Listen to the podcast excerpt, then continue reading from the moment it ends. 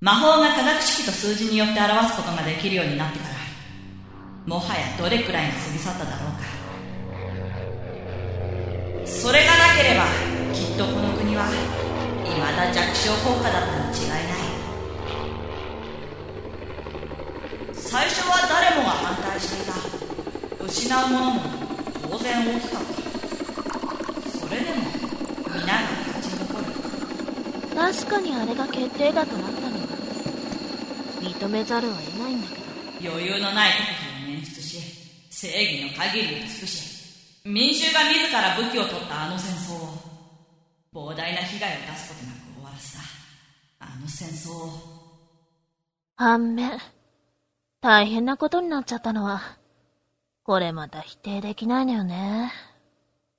王女自らが科学魔法を実践することで知らしめたその威力に、他国は反撃することなく平服した。たった一枚の黒いプラカードから発せられる落雷、巨大隕石落下と同じくらいの破壊力を示して辺り一帯を滅ぼし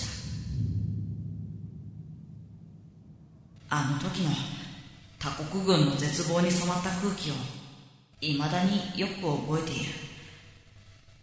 彼女のそばでそれを見ていたから。私はそういうことがしたいんじゃなくて。ダメ。もっと落ち着いて話し合わないと。武力行使による制圧はいつか反復されてしまう。父親である元帥を真っ向から全否定できるのはこの国では彼女くらいだろう。彼女が幼い頃から飽きることなく続けていた研究の成果、つまり彼女が長い時間をかけて作り出した科学魔法の威力こそがこの国を形成するに至った力だからだ。そんな彼女を国王も無下にできない。政治に介入するようになった王女を内心では苦々しく思っていただろうことは僕にだって簡単に想像できる。せめて誰かを味方につけることができればね。でも王女、和解っていうのは難しいものでしょ。現に軍内部だって喧嘩ばっかりだ。自ら望んで人体実験の実験台を名乗り出た団があった。彼らと他団の中はとにかくひどい。自らを薬物に浸して強化されている様を誰もが異常だと非難した。自分もそう思う。当然だ。人外の力を手に入れ下法で人を踏みにじる。確かにそこには恐ろしいまでの研究の成果はあったかもしれない。でも彼らはもう人間とは言えない。彼ら人間と進化の過程をたがえる僕ら万病族から見ても精神的に異常であるとしか思えない。これは簡単にできないからやってみる価値があると思うのよ。現国王の政治の下では絶対に不可能だと思わざるを得ないことも、あるいは彼女になら。アイラ様、僕にできることがあれば何なりと。父上の強行を止められるなら当然力を借りるつもりよ。彼女には他の人が羨む包容力と実行力が備わっている。秘めた決意の固さを一番よく知る自分が守らねばなるまい。願うのは彼女の安全。ただそれにはまだ力量不足だ。見合う力を持っている人間は確かにいる。軍の荒くれ者が集う特殊部隊第12旅団、彼らなら間違いない。あの横暴な国王を始末できるだろう。だが彼らは敵だ。国王直属の部下である彼らが簡単に裏切るはずなどない。強くて裏切られ確かな味方が欲しいとかね。正論では王女は強いです。僕なんていらないのではないかと時々錯覚する。現に彼女をよく知る彼女の幼なじみはこう答えた。あいつは花畑より天井の似合う娘だよ。もっともだと思った。間違っちゃいない。あら、今頃知ったの？王女なんて芯がしっかりしてないとできないもんよ。この荒廃した魔法軍事大国レブナンスも、あるいは彼女になる。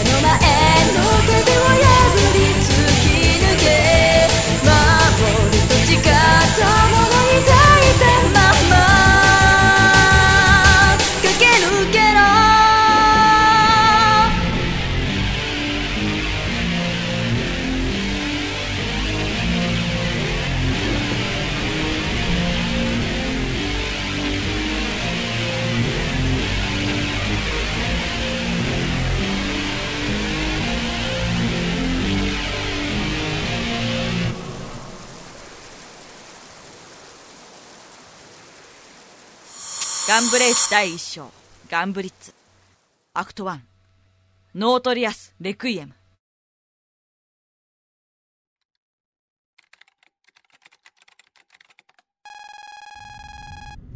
サンプル K01 タイプ2起動します。波形はすべて正常値内です。動作もテストできますが、どうしましょうか。女子やれ。構わん、私が許可する。閣下、いついらしたんですか？今着いたところだ。クライナ少尉、直ちに火力テストを実行しろ。ことは時を争う状況だ。直ちにですか？回答したばかりではサンプルに多大な負荷が。聞けぬ耳ならそぎ落とすがいい。これは命令なのだよ。なぜです？原社のことを考えるなら、そんな非道なことはできないはずだ。女子、落ち着いてください。今まで何人の人間が辞めていったと思ってるんです。お前に正常な判断能力は残っていないのか。これはすでに人が人であるレベルを超えている。では君はどこまでが人であるというのだね。暴君のかつての名君の影はとうに消え去っている。そしてその問いに答えることはできなかった。隣国が力をつけている。レブナンスは再び取り残されようとしている。だから力が必要だ。そう言ったのはあなたです。女子、愚かな思想もなく、何が正常かどうかなんて閣下が判断なさればいいことです。良かれと思って始めたこの実験も、今にしてみれば手に負えない過ちだ。閣下、私はこの計画を降りさせていただきます。今さら無駄なことを。私はどうかしていた。次々と進められる実験、あの頃から私の前に現れる実験材料は人であってはならなかった。サンプルに個別意識はもう残っていないだろう。グロテスクなモンスターと化した人間だったのを私は。すまない、殺してやれないんだ。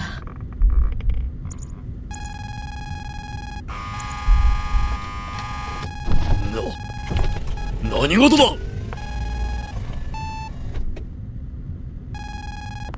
た。そんなバカな。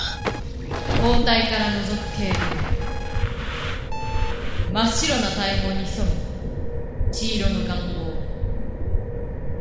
その動きはまるで棺桶から起き上がったゾンビのようだ。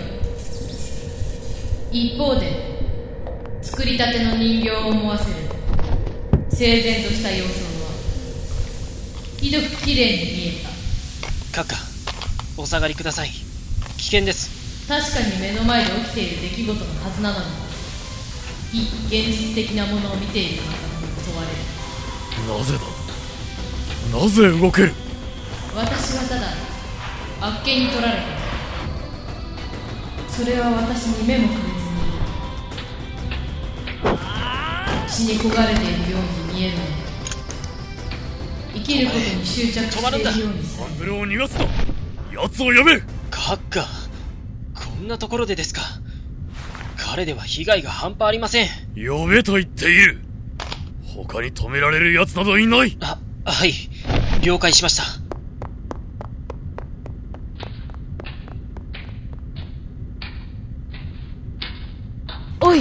私を睨んだ白い悪魔の表情は予想していたよりもはるかに冷静だった。しかしその瞳には狂気をはらんでいる。主であった私さえ今にもためらわず殺しそうな狂気。お前もか。すまない、意味がよく。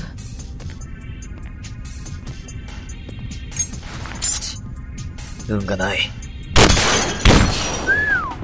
随分な歓迎だな。姉さんも災難だ。お呼びしました。ブラッドか。そいつだ。そいつを捕らえてシリンダーに押し込めろ。はいよ、了解しましたよ。つっても無傷かどうかまでは保証できないんですけどね。少しくらいなら構わん。簡単には死なん。死に急ぐなよ、兄弟。くそ。私には止めることも逃がしてやることも失われた。ただ見ているしかない。あぶねえ。無撃手にかけてるやつだ。先に言っとけよ。掃除しとるのかと思えば。若者、さっさと追え。閣下、人使い荒い。うだうだするな、追えと言っているだろ。はい、お言葉ですが閣下、今追ったら被害拡大するだけで相手の思うツボだと思います。まあいいじゃねえの。指名手配にでもすりゃ公に追えるじゃないですか。知らない。そのための旅団でしょ。ブラッドの病気さに助けられる。大丈夫ですか。ああ、大丈夫だ。サンプルを逃がして気になるのはこれから決まる今後の己の処遇についてだ。暴君の顔にもそう書いてあるように見える。だが殺されるという感覚は不思議となかった。この男ならば殺しはしない。私が死んでしまえば今までの研究は全て白紙に返る。欲深いこの男はそれだけはどうしても避けたいはずだ。まあいい。暴君はよくやった。私に自殺されることさえ恐れ。誰と間違えてんの。唯一喉をかきれると思っていた筆記用品さえ奪われてしまった。床に散らばる破片では小さすぎて役に立たない。情報をつかみ出すまではどういう形であれ生かしておくことを選ぶだろう。だが私は。そうじゃ黒いな。ただいまをもってお前を軍から追放する。当然の報いだ。そして予想の範疇だ。